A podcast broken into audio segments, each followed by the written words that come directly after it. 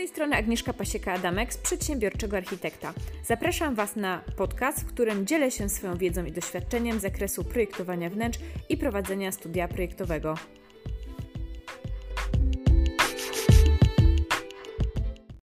Dzisiejszy temat, jak sobie poradzić z mniejszą ilością zleceń na projekt wnętrz. Przygotowałam dla Was cztery takie punkty i informacje też, gdzie znaleźć bardziej rozszerzoną i zaawansowaną wiedzę na ten temat, żeby ten temat zgłębiać. Słuchajcie, no na pewno mm, część osób już odczuwa e, jakieś, jakąś sytuację związaną z tym, co się dzieje na rynkach, bo piszecie o tym do mnie i w wiadomościach prywatnych, czy na mailu, czy na messengerze, czy, czy na, na, na grupie. I chciałabym się też do tego odnieść. Mm, to, o czym będę mówiła, jest to coś uniwersalnego i nie dotyczy obecnej sytuacji, tylko każdej sytuacji. E, I na pewne rzeczy można do jakiegoś stopnia się przygotować, ale tylko oczywiście do jakiegoś stopnia, bo na, nie na wszystko mamy wpływ. Pojawiają się różne mm, czarne łabędzie, który, rzecz, sytuacje, na które nie mamy po prostu fizycznie wpływu i możemy pewne rzeczy po prostu e, przepracować wcześniej i doprowadzić do tego, że jeżeli ta sytuacja się będzie pogarszała, no to my będziemy mieli jakieś spadki, ale cały czas tą płynność, tą rentowność będziemy mieli. Po pierwsze, musimy zadbać o, słuchajcie, płynność finansową. O to, żeby ci klienci przychodzili do nas różnymi kanałami i niekoniecznie przy naszym wielkim, wielkim, olbrzymim wysiłku. Czy jest to proste? Nie jest. Ale można to Y, można do tego doprowadzić. Jak do tego doprowadzić? Trzeba się zastanowić oczywiście, kim jest klient. Ja na ten temat mówiłam bardzo dużo. Y, są materiały i na blogu, i są kursy, i są live, więc od wyboru do koloru. Dzisiaj nie będę o tym mówiła. Jeżeli zakładam, że wiecie, kim jest klient, to całą komunikację kierujemy do tego klienta. Czyli my wiemy, gdzie ten klient bywa, na jakich portalach, na przykład wnętrzarskich, jakie rodzaje aranżacji chcę mm, mieć zaprojektowane, w jakiej stylistyce wy tworzycie i dla klienta oczywiście tworzycie w danej stylistyce, czy jest to jakiś przekrój, na przykład yy, styl nowoczesny, boho, japandi, czy robicie tylko w glamour, to od Was dużo zależy, ale też od Waszych klientów. Musicie ten rynek oczywiście zbadać. I teraz, jeżeli my wiemy, kim jest klient i wiemy, gdzie on się znajduje, my możemy zacząć planować strategię tego, aby dotrzeć do tego klienta. Na ten temat jest cały artykuł o planowaniu, e, o promowaniu właśnie swoich usług na przedsiębiorczym architekcie, więc zachęcam, abyście weszli przedsiębiorczyarchitekt.pl, więc poczytali więcej na ten temat. I za pomocą kilku kanałów możemy zacząć przekierowywać klientów do nas. I teraz jaka jest nasza baza? Naszą bazą oczywiście jest nasza strona internetowa. E, I jeżeli my mamy tylko jedno źródło pozyskania klienta, na przykład polecenia, i te polecenia to nasze źródełko wysycha, to my nie mamy nic. I to jest taka pułapka, w którą wielu z nas wpada. Ja też na, e, w nią kiedyś wpadłam, chociaż starałam się być w różnych miejscach, ale też e, na przestrzeni tych wielu lat, y, jak prowadzę studia projektowe, różne rzeczy się oczywiście działy i różne błędy popełniłam, więc tutaj y, musicie pamiętać, że jedno źródło pozyskania klienta jest niebezpieczne, tak samo jak posiadanie tylko jednego źródła dochodu. Jeżeli cokolwiek się dzieje z tym źródłem dochodu, to źródło wysycha, my nie mamy pieniędzy, czyli nie mamy paliwa, do tego, aby działać, aby się rozwijać, aby zapłacić za rachunki, aby mieć pomysły i wolną głowę na różne rzeczy i na działanie. Więc to jest, słuchajcie, no bardzo y, istotne, żeby mm, doprowadzić do takiej sytuacji, aby klienci przychodzili do nas samodzielnie różnymi kanałami. I teraz oczywiście ja tego tematu tutaj nie wyczerpię. Tak jak mówię, nagrałam na ten temat mnóstwo innych materiałów. Będziecie mogli sobie y, też posłuchać, poczytać. Jak macie moje jakieś kursy albo workbooki, tam jest dużo na ten temat napisane. Y, musicie zadbać o to, żeby przynajmniej te dwa źródła były i potem stopniowo dokładać kolejne. Czyli ja sobie zdaję sprawę z tego, że wy nie jesteście w stanie być na przykład na wszystkich kanałach social media i na wszystkich kanałach publikować y, minimum jeden post dziennie i jeszcze, żeby on był wartościowy, albo tworzyć kontent wideo, który będzie super wartościowy i będzie przyciągał do Was klientów. Ja sobie zdaję sprawę, że tego się nie da zrobić na początku od razu na wszystkich kanałach, ale stopniowo działając według strategii, którą opracujecie, będziecie mogli to zrobić. I tutaj nie ma drogi na skróty, tutaj trzeba po prostu do tego przysiąść i to zrobić. Więc zajrzyjcie na bloga przedsiębiorczaarchitek.pl. Teraz do tych wszystkich y, osób, które mają jakiś kurs mój na ten temat, zajrzyjcie do niego jeszcze raz, bo wiem, że też, y, mm, też jakieś problemy się pojawiają. Zajrzyjcie do niego jeszcze raz, żeby przesłuchać jeszcze raz te materiały i zacząć robić ćwiczenia i wyciągać jak gdyby wnioski, przygotować sobie tą strategię. Ona się sama, słuchajcie, nie zadzieje od oglądania tych wideo, ani od oglądania kursów, ani od czytania e, wpisów na blogu. Trzeba usiąść z kartką papieru albo z tabletem i zacząć spisywać e, po kolei wszystkie, wszystkie rzeczy.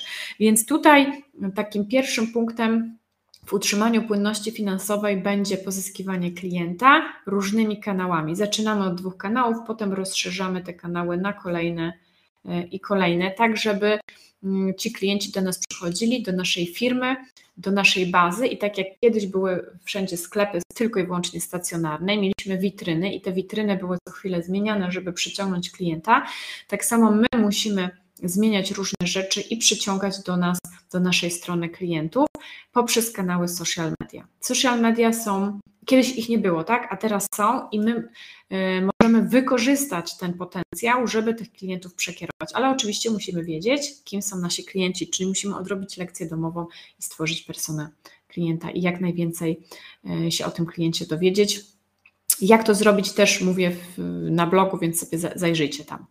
E, teraz tak, drugi bardzo ważny punkt to jest liczenie kosztów. Jeżeli jest sytuacja trudniejsza, to my musimy zadbać o to, żeby jak najmniej wydawać.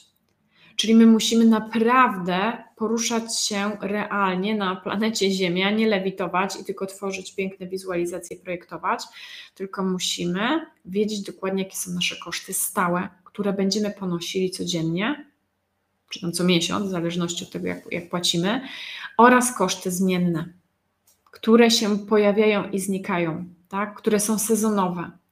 Tutaj wszystko ma znaczenie. Jak przeprowadzam konsultacje takie jeden na jeden z projektantami, architektami wnętrz, to na przykład dużo osób w ogóle nie zdaje sobie sprawy, ile y, ma, jakie ma koszty w związku z różnymi rzeczami, które są związane z finansowaniem firmy.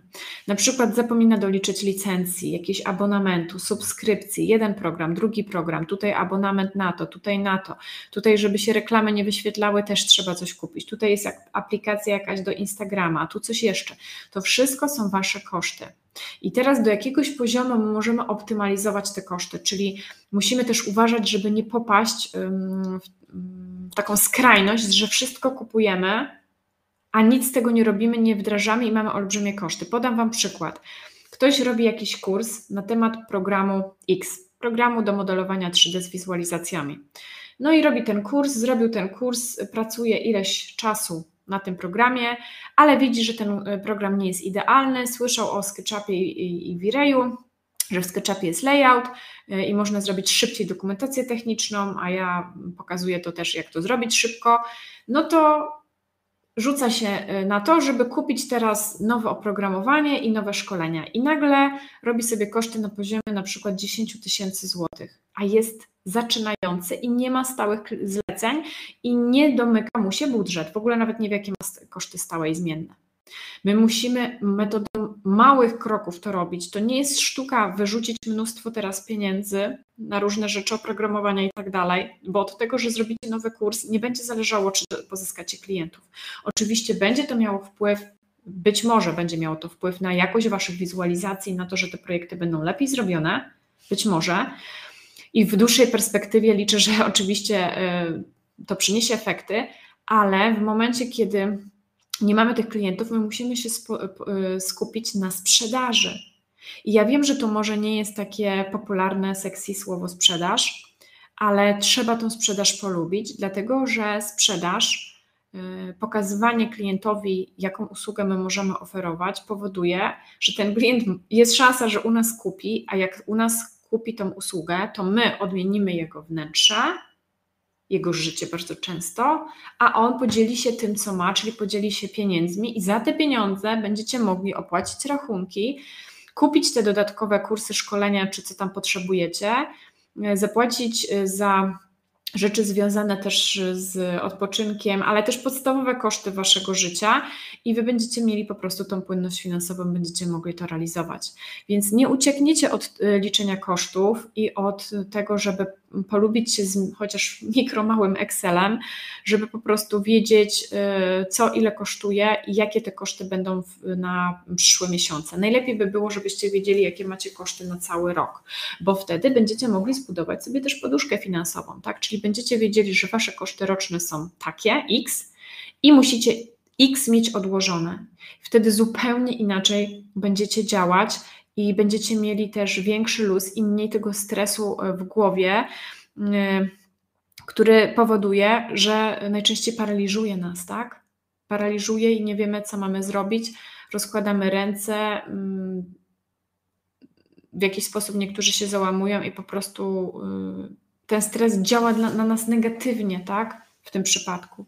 I chodzi o to, żeby po prostu sobie zabezpieczyć tyły, żeby móc potem działać, nawet jeżeli tych zleceń jest mniej, to wykorzystać ten potencjał w postaci waszego czasu, y, aby zbudować te ścieżki, którymi klient będzie przechodził do nas. Czyli te miejsca, na przykład w sieci, ale niekoniecznie w sieci, mogą być to też fizyczne jakieś miejsca, gdzie wasi klienci bywają, gdzie są. Możecie tam zostawić swoje ulotki, możecie zostawić tam swoje wizytówki. No ja po prostu mam grubszą wizytówkę, czyli mam po prostu swoją książkę, którą mogę zostawiać w różnych miejscach. I książki, słuchajcie, no nikt nie wyrzuci, z wizytówkami różnie to bywa. Możecie być w jakiejś, w jakiejś prasie, w jakiejś gazecie, możecie sami stworzyć jakieś rzeczy. Naprawdę tutaj ogranicza Was tylko wyobraźnia, więc to mogą być takie rzeczy fizyczne, ale muszą być y, zostawione, pozostawione w konkretnych miejscach, gdzie realnie Wasi klienci bywają. Ja na przykład robiłam projekty mm, salonów fryzjerskich, teraz się już tym nie zajmuję, i tam y, były na przykład nasze materiały, nasze książki i tak dalej, i klienci na przykład z tamtych miejsc do nas przychodzili, tak? Albo tutaj mamy lokalnie mm, gazety, y, które są związane z biznesem, i w tych gazetach na przykład ja mm, publikowałam artykuły. I też klienci, czytając w jakimś salonie, kupując jakieś auto, czy czekając na kogoś, czytali po prostu te gazety i też do nas przychodzili, więc tych opcji pozyskania klientów jest dużo. E, ja na ten temat zrobiłam całą serię trzech szkoleń dla członków Akademii Przedsiębiorczego Architekta. Pierwsze szkolenie to było, jak za darmo promować się w internecie. Drugie było o tym, jak promować się na Instagramie i tam gotowe, mm, gotowe po prostu rzeczy, które trzeba wdrożyć, i tak samo z Facebookiem. Bo najczęściej na tych kanałach ludzie zaczynają i jeżeli chcą się promować, na przykład jeżeli chcecie się promować y, reklamą płatną, to do wyboru najbardziej popularny to jest Facebook Ads i Google Ads, więc żeby promować się na Facebook Ads, no to nasza strona musi żyć, a nie być martwa z jednym, z y, jednym, y, z jednym wpisem sprzed roku, tak? Dużo osób oczekuję rezultatów, ale jak wchodzę na stronę i pytam się, czy coś robią, tak robią i w ogóle, ale jak wchodzę na różne portale, no to tam się nic nie dzieje, tak? Na tych social mediach nic się nie dzieje, więc jak się nic nie dzieje, to też trudno, żeby ktoś Was gdziekolwiek mm, zauważył. I też jeszcze jest kwestia, jeśli chodzi o reklamę płatną, to reklama płatna będzie skuteczna, ale tylko wtedy, kiedy kieruje do skutecznych miejsc w sieci, czyli do Waszej strony internetowej, tam, gdzie możecie pozyskać tego klienta i nie płacicie za niego za każdym razem przy każdej reklamie, tylko on odwiedza Was, wypija w cudzysłowie wirtualną herbatę czy kawę, zostawia Waszego maila, wydzielicie się z nim czymś co jest dla niego wartościowe, i potem możecie do niego pisać. I to też nie jest tak, że klient się u Was pojawi, zapisze się, coś yy, przeczyta i jutro już kupi projekt. Bo bardzo dużo osób, które urządzają wnętrza, myślą na kilka miesięcy, albo nawet na rok, czy dwa lata, albo trzy lata do przodu. Chociażby dlatego, że deweloperzy na przykład no, poniekąd zmuszają klienta, aby podjął decyzję jeśli chodzi o elektrykę, mm, jeśli chodzi o wodkan na etapie dziury w ziemi i bardzo często dają klientowi 2-3 tygodnie, nieraz miesiąc, a budynek będzie mm, stał na przykład za 2 albo 3 lata, tak? Więc to się po prostu, słuchajcie, zmienia. E, punkt trzeci to jest planowanie przychodów. Planowanie przychodów. Ja do planowania przychodów najpierw sobie stworzyłam takiego Excela, planowanie ilości projektów, jak te projekty się zazębiają. Kiedyś na live też o tym mówiłam i chyba w kursie też jest o tym, zrobiłam kilka lat temu, nagrałam taki kurs, jak stworzyć plan działania swojej firmy i też o tym mówiłam, tam są te planery.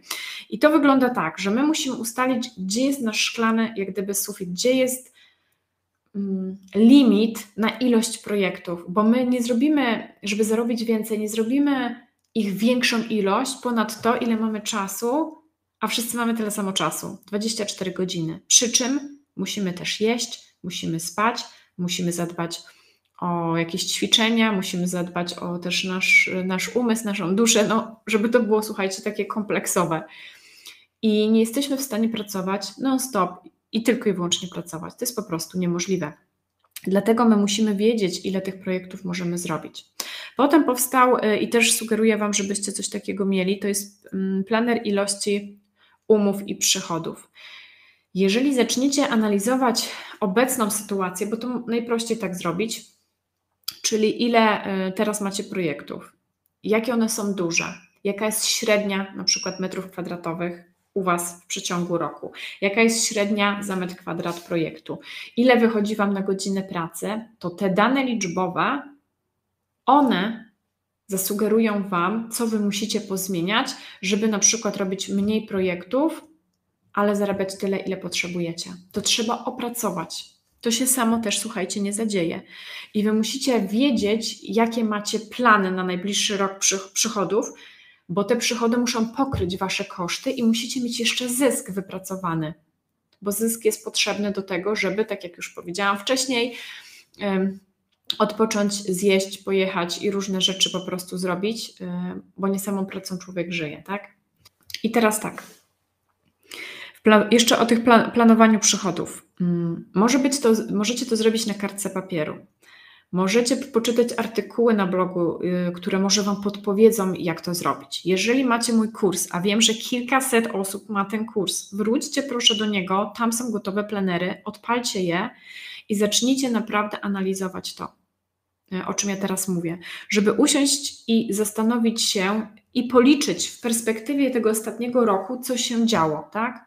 Co wy musicie zrobić, żeby utrzymać e, ten poziom, tak? Ilu tych klientów musi do was przyjść i ile z danego projektu musi być pieniędzy. Też na ten temat były, ja robiłam też dużo live'ów na ten temat, więc tam każdą z tych e, metod jak gdyby omawiam. I teraz, jeżeli się okaże, że w miesiącu możecie zrobić trzy projekty maksymalnie, to wy nie przeskoczycie, nie zrobicie czterech. Chyba, że będziecie mieli kogoś do pomocy. No ale jeżeli tych zleceń jest mniej, no to raczej nie będziecie się dzielić z kimś, skoro wy macie mniej, tak? Tutaj mówię o takiej sytuacji, gdzie tych gdyby zleceń nie ma. Co wtedy robimy? Wtedy nie rozkładamy rąk, nie płaczemy, tylko zastanawiamy się, jakie rzeczy u nas nie działają poprawnie, ile mamy kanałów i czy one działają tak jak trzeba. Czy jeżeli mamy tego Facebooka i mamy tego Instagrama, to czy my działamy strategicznie, czy my wrzucamy co popadnie od czasu do czasu. Ile my musimy tych klientów pozyskać, ile osób musi do nas trafić.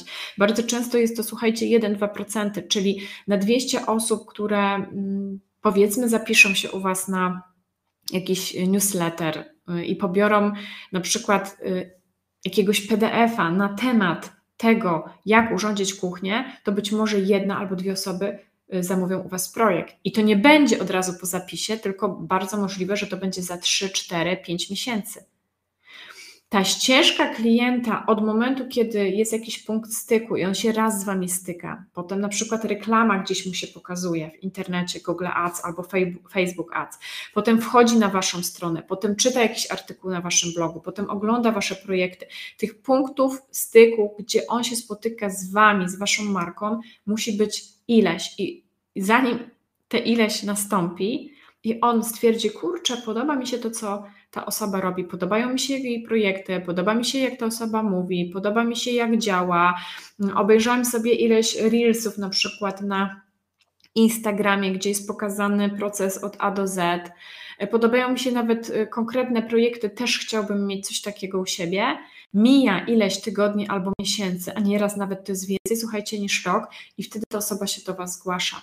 Czyli praca, którą wykonacie teraz, dzisiaj, przyniesie pewnie efekty za ileś tygodni albo miesięcy. Dlatego tak ważne jest, żeby robić coś w przód. I teraz, jeżeli w tym momencie już jakaś sytuacja jest nieciekawa, to ktoś powie: No dobra, ale co teraz robić? Już teraz jestem w takiej sytuacji.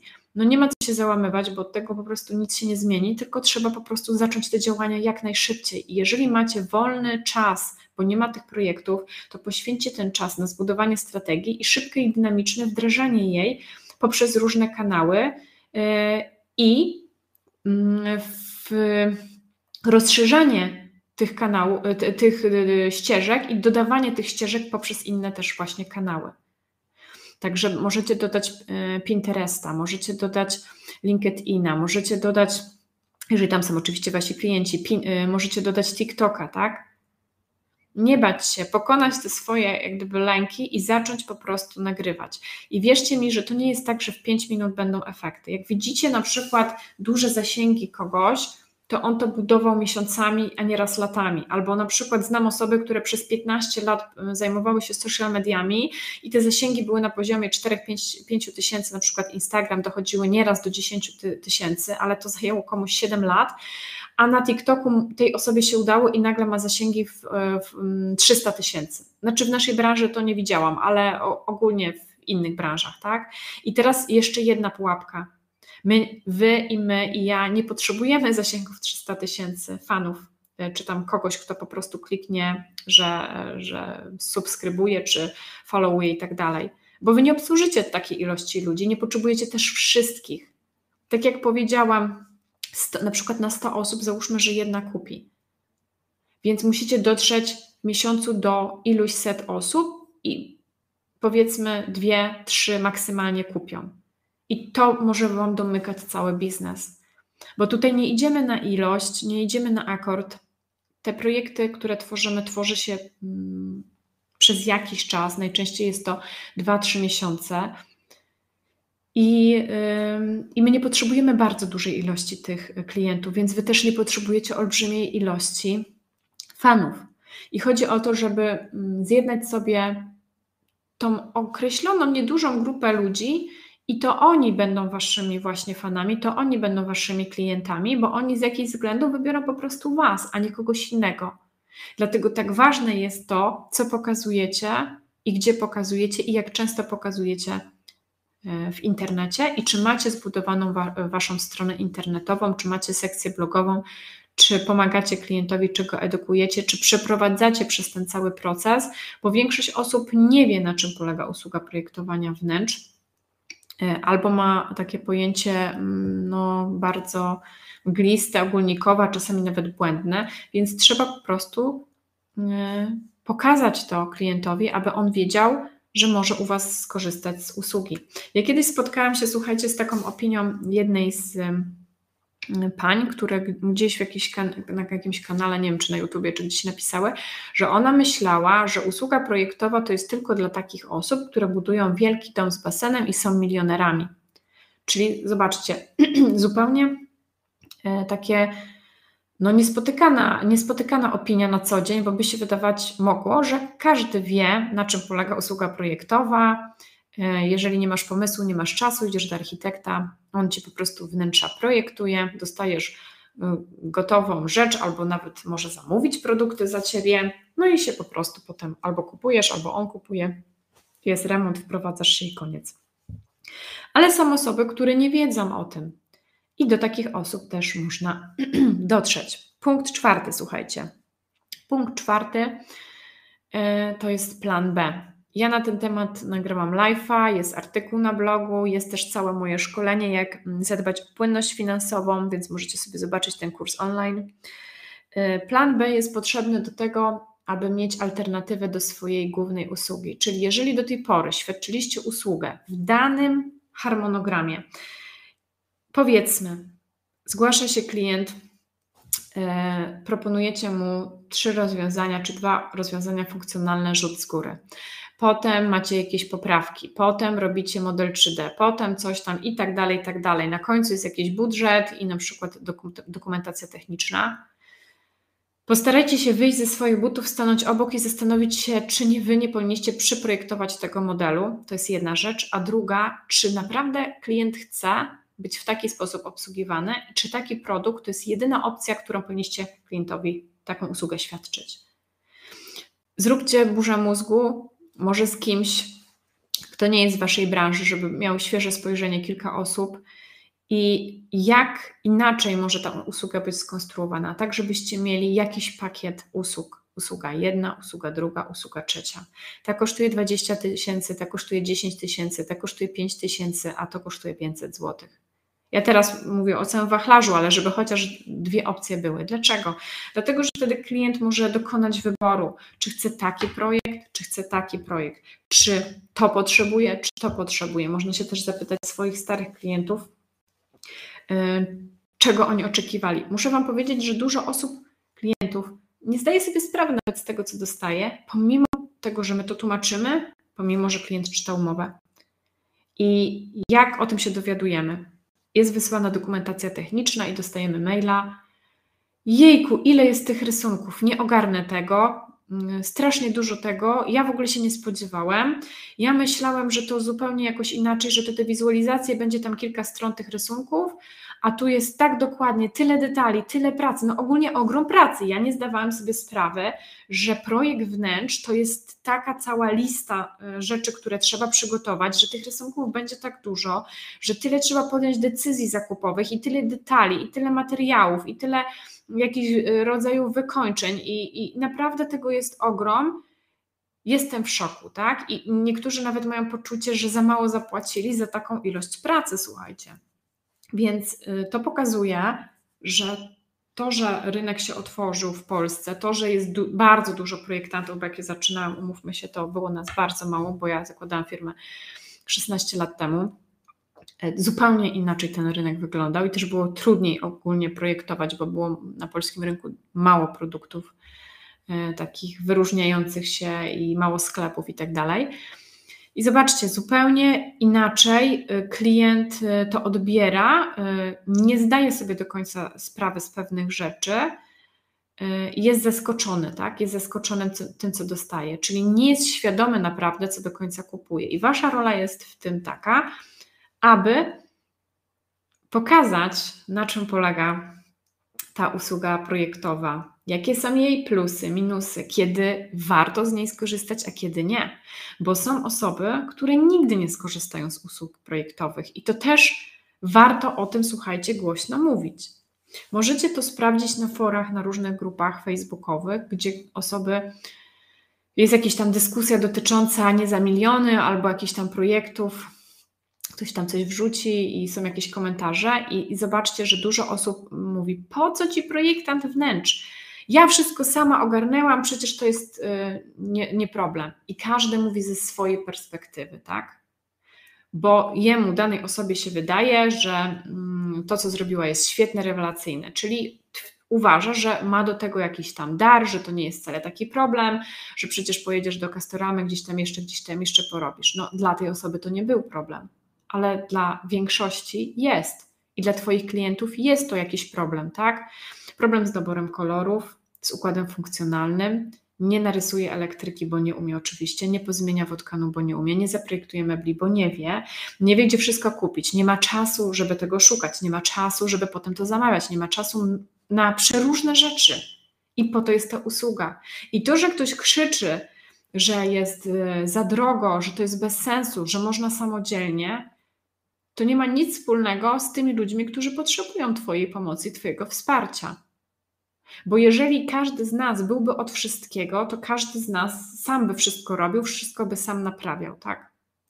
A tak nie jest, bo nie, nie jesteśmy w stanie y, zrobić wszystkiego i mieć y, wszystkie kompetencje świata. To po prostu jest niemożliwe. Dużo osób nie chce zapłacić za usługę projektową, bo nie może sobie na to pozwolić, tak? I nie przyznaje się do tego, ale chciałoby to zrobić, więc mówi zupełnie coś innego. Część osób jest szczera i pisze: Chciałabym skorzystać, ale nie mogę sobie na to pozwolić, nie stać mnie na to, tak? Czyli zgłasza się osoba e, powiedzmy do mnie 50 metrów kwadratowych, pytam się, jaki jest budżet 50 tysięcy. Mówię, że no to jest nie do wykonania. Oczywiście ta osoba mówi, co chce tam zrobić. Ta osoba nie wierzy mi, tak? Bo jest przypadkowa, trafia, trafiła gdzieś yy, przez przypadek, dzwoni po wszystkich projektantach po kolei na liście, nie wierzy, ucieka i tak dalej. Czy ta osoba się o tym przekona? Oczywiście. W momencie, kiedy zacznie mm, tak naprawdę wdrażać się w ten temat i jeżeli sama będzie to robiła, zacznie jeździć po sklepach i tak dalej, zobaczy, że w życiu nie da rady za 50 tysięcy urządzić mieszkania w stanie deweloperskim, które ma 50 metrów. Ale my nie przekonamy każdego, dlatego warto budować te ścieżki. To jest ten punkt pierwszy, o którym też mówiłam dzisiaj, żeby ci ludzie mogli poznać nas, poznać specyfikę naszej pracy, jak my działamy i tak dalej. Muszę Wam powiedzieć, że nieraz zgłaszają się do mnie klienci, którzy są przesłani od innych projektantów. To też jest taki paradoks. Co więcej, ja też niektóre rzeczy odsyłam do innych projektantów bo one nie mieszczą się gdyby w zakresie moich usług, kompetencji, a wiem, że niektóre osoby sobie na przykład nie poradziły z czymś i też y, są na tyle szczere i mówią o tym klientowi i przekazują, przekazują namiar do nas. Tak? Oczywiście to nie oznacza, że my będziemy to robić, tylko chodzi o to, że my możemy też współistnieć i współpracować razem, bo każdy z nas ma inny zakres jak gdyby działania częściowo też inne terytorium, chociaż terytoria, że tak powiem, miejsca działania się pokrywają. Mamy innych klientów, mamy inne możliwości związane z ilością przerabianych projektów, stylistyką, w której pracujemy. Niektóre projekty w niektórej stylistyce w ogóle nie, my nie projektujemy tak, no to może ktoś inny to zrobić. Więc y, tutaj naprawdę te możliwości są olbrzymie i chciałabym Was zachęcić tak na koniec do tego, żebyście pomyśleli, jak możecie współpracować z innymi też e, projektantami, z architektami, bo y, naprawdę dużo rzeczy można też zdziałać wspólnie, tak? Każdy ma inną skalę, inny zakres, można pewne rzeczy ze sobą połączyć. Jeżeli jeszcze Was nie ma w moim klubie e, przedsiębiorczego architekta, to poczytajcie, co to jest i może będziecie mieli ochotę dołączyć i wspólnie się rozwijać. E, co piątek wysyłam narzędziownik architekta. Możecie za darmo się zapisać. O 12 wychodzi, także niedługo kolejny, e, kolejny numer. Już ponad rok wychodzi ten narzędziownik, więc to też jest fajnie. Tam mówię o technicznych rozwiązaniach, o tworzeniu dokumentacji technicznej, case study, budowy, różne takie rzeczy. Nie ma co się, słuchajcie, załamywać, trzeba po prostu zakasać rękawy i wykorzystać przestoje do tego, żeby e, stworzyć sobie te kanały pozyskania klienta. Może za pomocą łopaty i kopania y, takiego tunelu, może zajmie nam to ileś czasu, ale w końcu y, te źródła popłyną, bo to nie jest tak, że wszystko się kończy i nic z tego nie ma, tylko po prostu trzeba pewne rzeczy przepracować i trzymam za Was, słuchajcie, kciuki i widzimy się niedługo. Do zobaczenia.